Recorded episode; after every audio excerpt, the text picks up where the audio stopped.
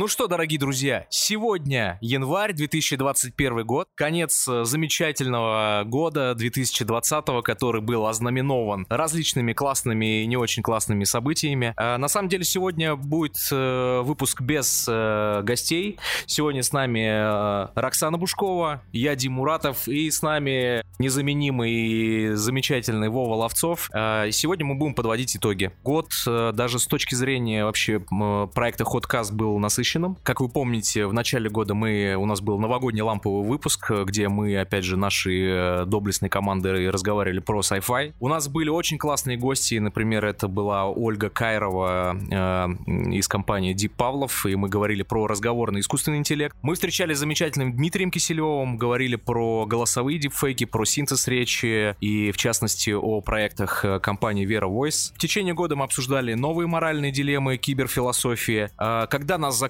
на собственно, самоизоляцию, когда начался локдаун, мы вышли на связь э, с Марией Чмир, которая сегодня э, возглавляет компанию Deep Cake, и, наверное, вы уже видели результаты работы данной команды. В августе мы немного поговорили про GPT-3, про AI Dungeon и о Сингапуре как символе антиутопии. Мы также познакомились с замечательной Ксенией Калашниковой из Беларуси и говорили о Smart City, о совместимых данных, и поговорили, безусловно, с нашим дорогим э, Серафимом Пикаловым о нейролинке, о том, э, какое будущее ждет э, данную технологию, вообще возможно ли она. И э, Буквально, буквально недавно, буквально неделю назад или буквально несколько дней назад мы с, совместно с нашим гостем Алексеем Белокопытовым разговаривали про виртуальных инфлюенсеров и то, как они заменит или не заменит живых инфлюенсеров, привычных э, брендам и так далее. Вот. А сегодня что? Сегодня о чем мы говорим, Роксан?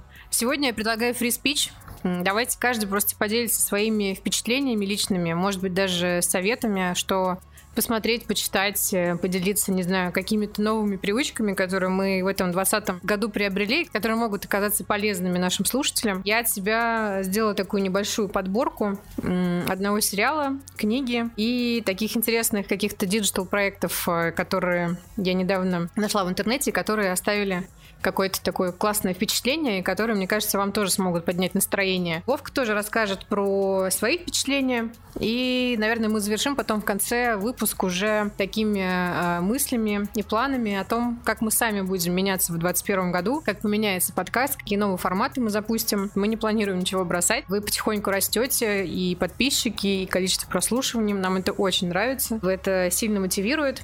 Поэтому планов много. А сегодня это скорее как бы такая уже домашняя сегодня практически не рабочая встреча и не рабочий подкаст, потому что всем, конечно, хочется уже отдохнуть. Просто получать удовольствие от этого ненапряженного выпуска, который вам а, немножко поднимет настроение. Я, наверное, от себя начну с книги, которую я прослушала, аудиокнигу, э, совсем недавно. Она не этого года, не, не совсем э, свежая, но, в принципе, не, не очень старая. «Вторжение. Краткая история русских хакеров». Это такая полная история российских хакеров, э, начиная с самых таких советских математических школ и вот такой постсоветской нищеты, в которой вырастали очень талантливые всякие инженеры, первые а, такие ЭВМ эксперты. Собственно, эта история рассказывает, а, как уже тогда а, их вербовали разные спецслужбы, как а, пытались использовать там для своих целей. Ну, естественно, книга заканчивает уже нашим временем, какими-то самыми громкими расследованиями и делами и а, конкретными именами, которых российское хакерское сообщество взращивало в разное время а, в разных каналах. Это, в принципе, были и какие-то самые-самые первые форумы, где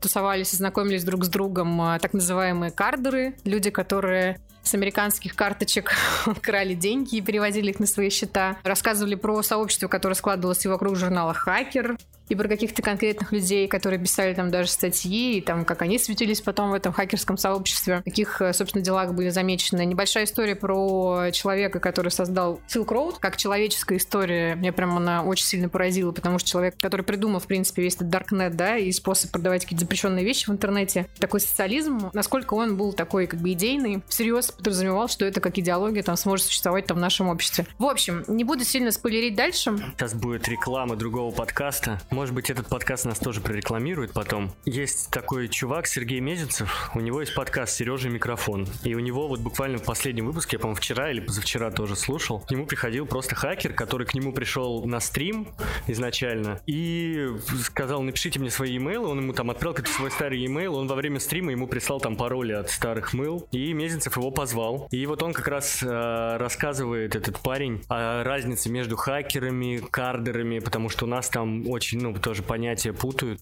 Очень интересный такой выпуск, он там не углубляется в супер какие-то математические штуки. Я так понял, чувак сам вообще с кодом не особо дружит, он именно говорит о хакерстве как о каком-то мировоззрении и складе ума, или даже, может быть, как-то как о религии какой-то. Приятно послушать, было интересно. Ты интересную тему затронул, в книжке тоже это поднимается, о том, что, будучи хакером, ты в любом случае нарушаешь, да, какие-то э, правила, там, какие-то, ну, какой-то закон, чаще всего не в своей стране, но тем не менее, там тебя начинает тогда Интерпол искать там и так далее. Но а, все равно а, вот в этой книге очень круто показано в каждой главе, перед какими именно моральными как раз дилеммами постоянно вставали вот эти хакеры, и что они выбирали там между какими чашами весов, пытаясь хоть какое-то лицо все равно сохранить, но при этом там обворовывая просто там целые страны на огромные там, не знаю, миллионы, миллиарды денег иногда. Вот это, конечно, очень интересно. Соответственно, автор книги Даниил Туровский, корреспондент «Медузы», который сначала исследовал э, хакеров в виде каких-то специальных длинных репортажей. Ну и, собственно, весь этот материал, плюс э, большая часть нового, они сложились в такую а, новую книгу. Очень советую, как аудиокнига слушается классно, легко. Вот, пока занимаешься домашними делами, вот я прям каждые выходные, буквально там за 5 выходных, наверное, быстро ее осилила. Она там часов 10, наверное, в сумме идет. Не могу не поделиться смешными отзывами с букмейта, который нашла на эту книгу после того, как ее прослушала. Все прочитавшие ее разделились на два лагеря. Те, кто восхищен уровнем расследования, художественностью подачи и, ну, все, в принципе, человеческими историями, которые внутри этой книги лежат. Вторая половина людей, конечно же, сразу начала писать о том, что это э, автор бредит теории заговоров, э, и вся книга похожа на миф, мифы и сказки жителей Фидонета. Наши маленькие слушатели, возможно, не поймут, о чем речь, но те, кому 30+, наверное, вспомнят. Наверное, будем по очереди, да? Вов, поделишься, какие у тебя были впечатления? А, впечатления от года. Я сейчас пересматривал свою библиотеку, сколько книг я и какие прочитал, и, в принципе, там очень мало нашего профильного, там все больше про какие-то буддийские штуки и финансовую грамотность, вот, но я сейчас подумал о том, что, наверное, тоже вот этот стресс, он как раз подтолкнул к этому, и в целом, наверное, в следующем году будет тоже интересно наблюдать за собой и вырабатывать какие-то новые привычки. Кстати, по поводу новых привычек могу пока подхватить. Очень круто. Рекомендую, в общем, разобраться с шорткатами на айфоне. Это реально очень крутая вещь, э, которая вывела часть моей ежедневной рутины прям на новый уровень. И я стала прям с телефоном делать именно больше полезного. То есть раньше, если ты в целом, э, если особенно посмотреть на часы, на что ты тратишь в телефоне, там, свой скрин-тайм, то часто это там какой-нибудь Инстаграм, Твиттер там и Телеграм, да, в топе у тебя висят.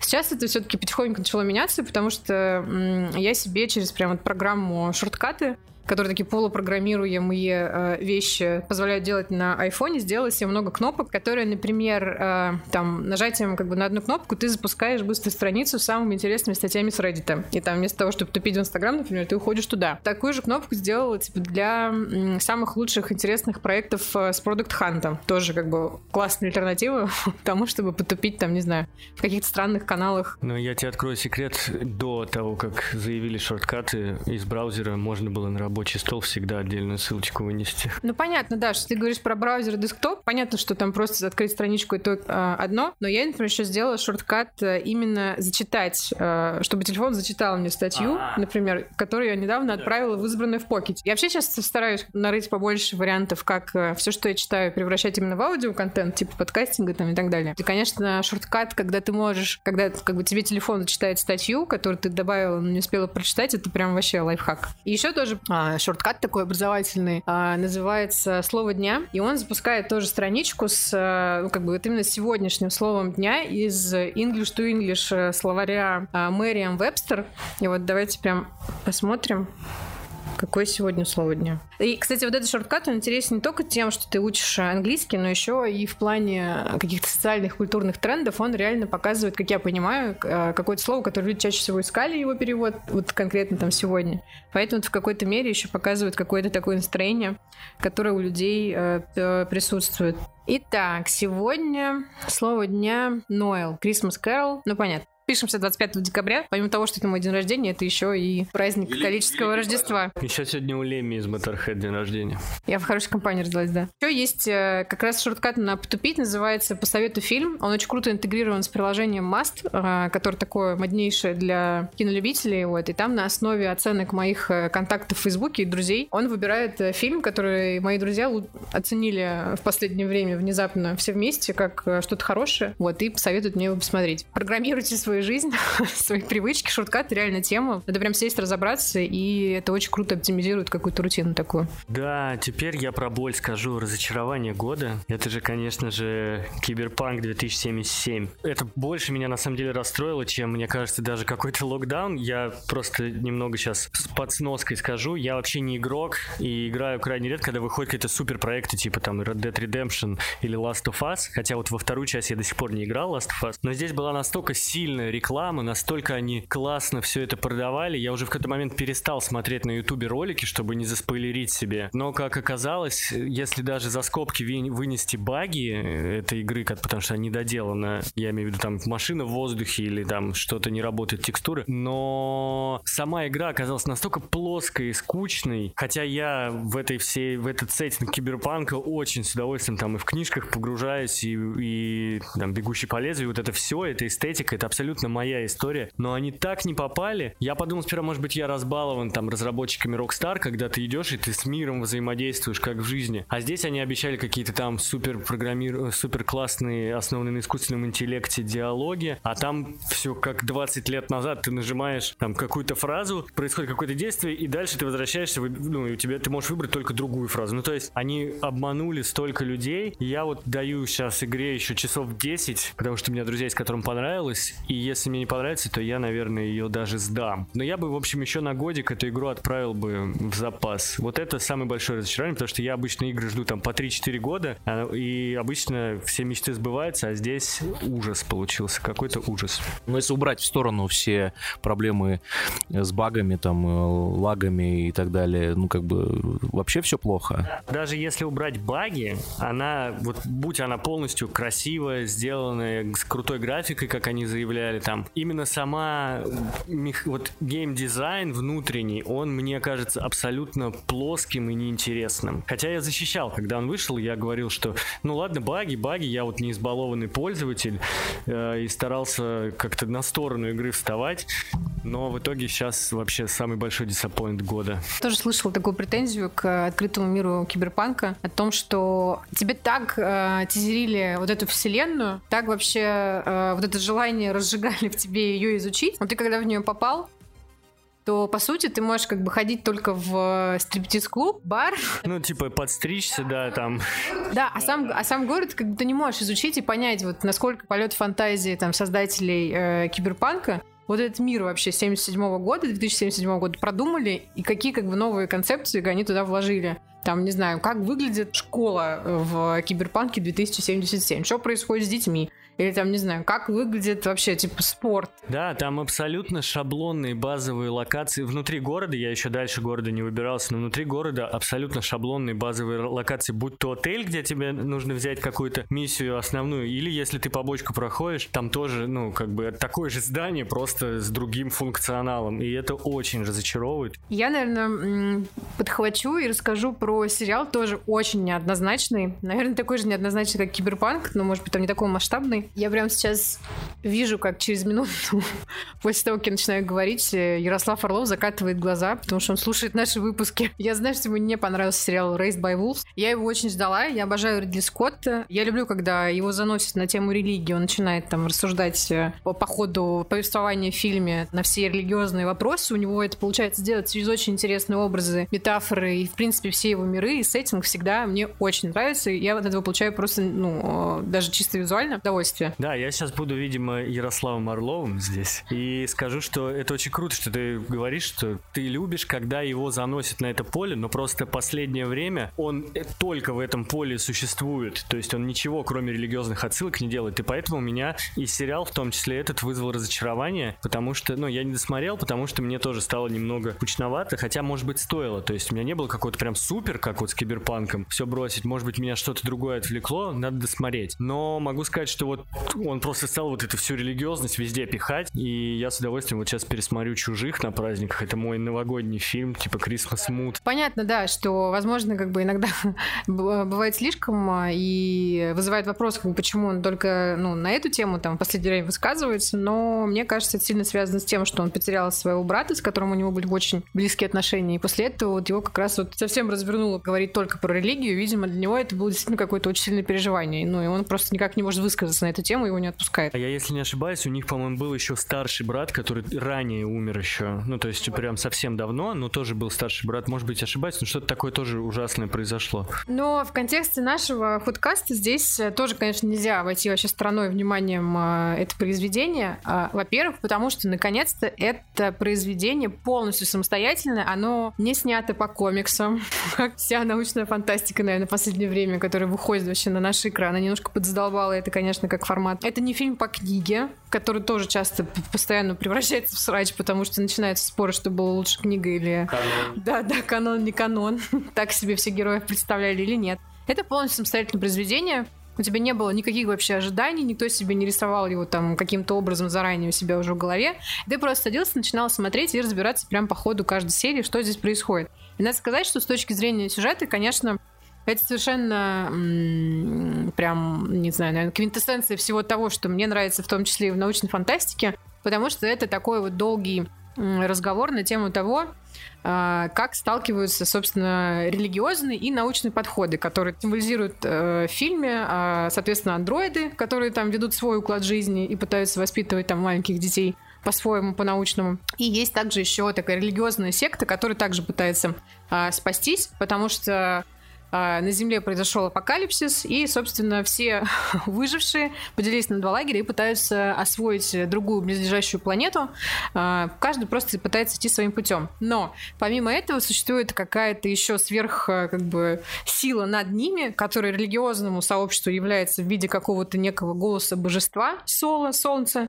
И э, это же, по моей гипотезе, сила э, немножко запудривает э, вообще мозги главному андроиду, который как марионеток ведет и религиозную секту, и вот это сообщество комьюнити андроидов с людьми, которых они там выращивают, а, преследуя какую-то свою, видимо, над цель над этим. А, и, естественно, заканчивая все на адском клиффхенгере а, в конце первого сезона, забросив на кучу каких-то гипотез о том, что будет происходить во втором сезоне, э, в которой, естественно, появляется какая-то огромная непонятная штука по уровню демеджа, наверное, который может сравниться с чужим, потому что Ридли Скотт, наверное, без этого не мог. Вот. Но в целом, э, как сеттинг, как сколько там сюжетных линий завязались в какую-то вот такую неразбериху, мне как показалось это очень интересным, и кажется, что практически в каждой серии поднимается, опять же, какая-то очень интересная такая, очень интересный вопрос, на который религия и наука отвечают сильно по-разному, и от этого у них постоянно происходит конфликт. Вот, в общем, если вы любите жанр, наверное, научной фантастики, который еще и снято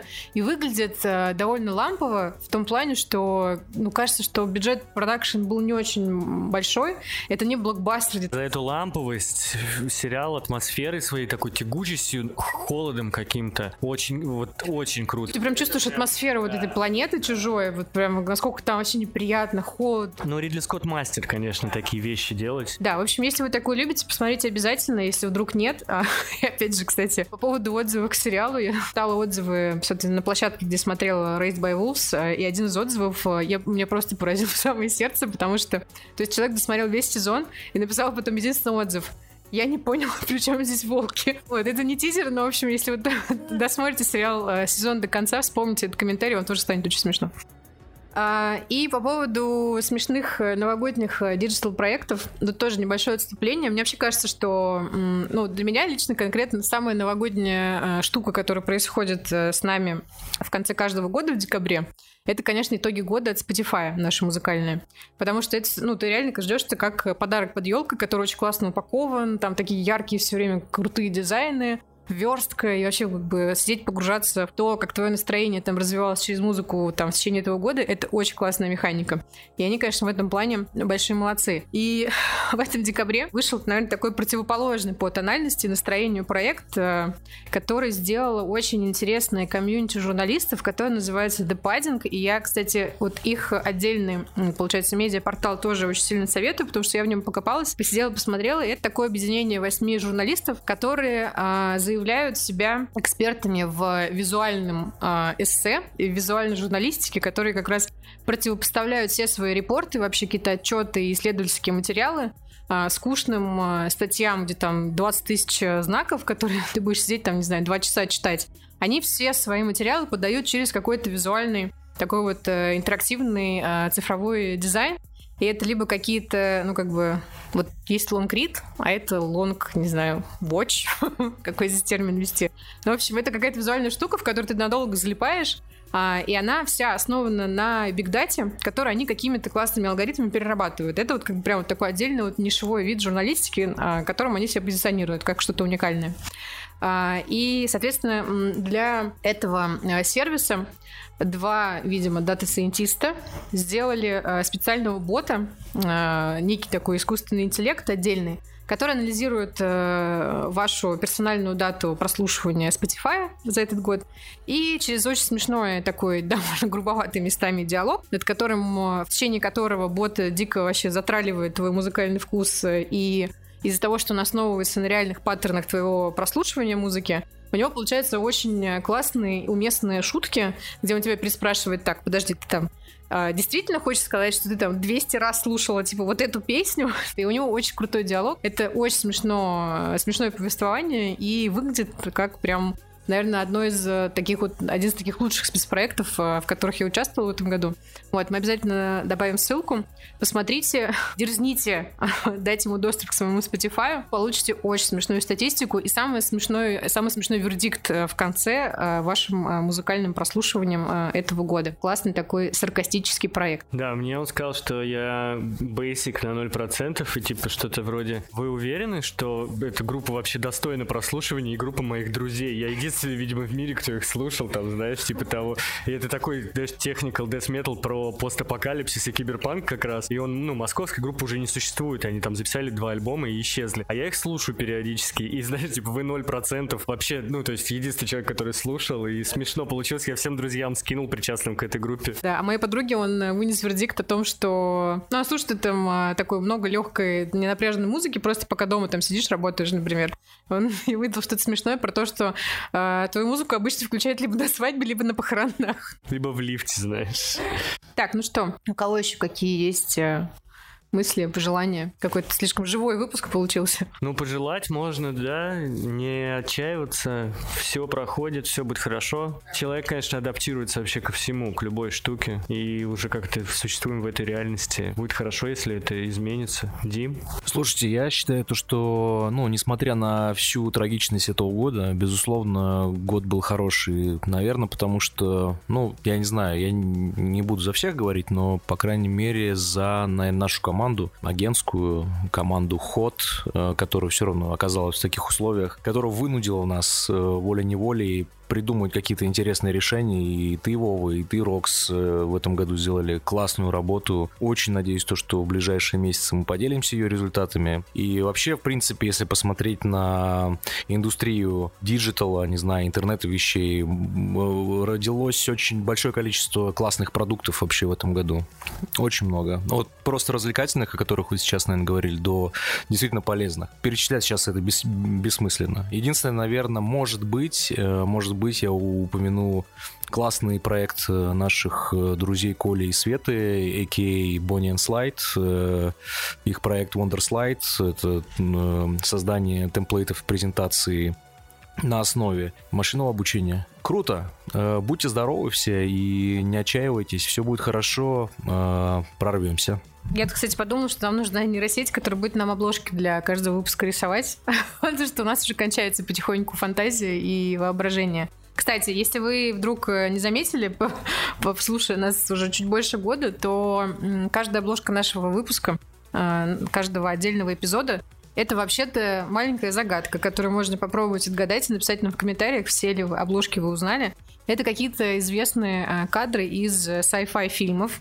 Там есть причем какие-то очень старые такие на знатока, которые могли там выходить где-нибудь там в 80-х еще годах так и какие-то новые. Вот. И поэтому, если вам вдруг будет скучно, попробуйте поразгадывать наши обложки, они действительно классные. И, кстати, видеоигры там тоже есть какие-то. И завершая выпуск, я, наверное, тоже выскажусь про предстоящие планы. А, в 2021 году мы попробуем а, несколько новых форматов. Мы потестируем а, такие микро-выпуски новостные, которые будут более регулярные. Обязательно продолжим наши рубрики с гостями, потому что талантливых команд в России появляется очень много, и это нас очень сильно радует, вдохновляет мы начинаем ходить к ним в гости, смотреть там, как у них устроено все это там технологичное, супер крутое, навороченное производство. Будем вам рассказывать э, и об этом опыте тоже. И, наверное, на этом все. Мы высказались, э, закрыли гештальт итогов года рабочих, итогов года этого подкаста. Нам нравилось быть с вами весь этот год. Обещаем не бросать. Спасибо, что были с нами. Обязательно подписывайтесь, чтобы ничего не пропустить в 2021 году. И пока-пока. Пока. С Новым годом.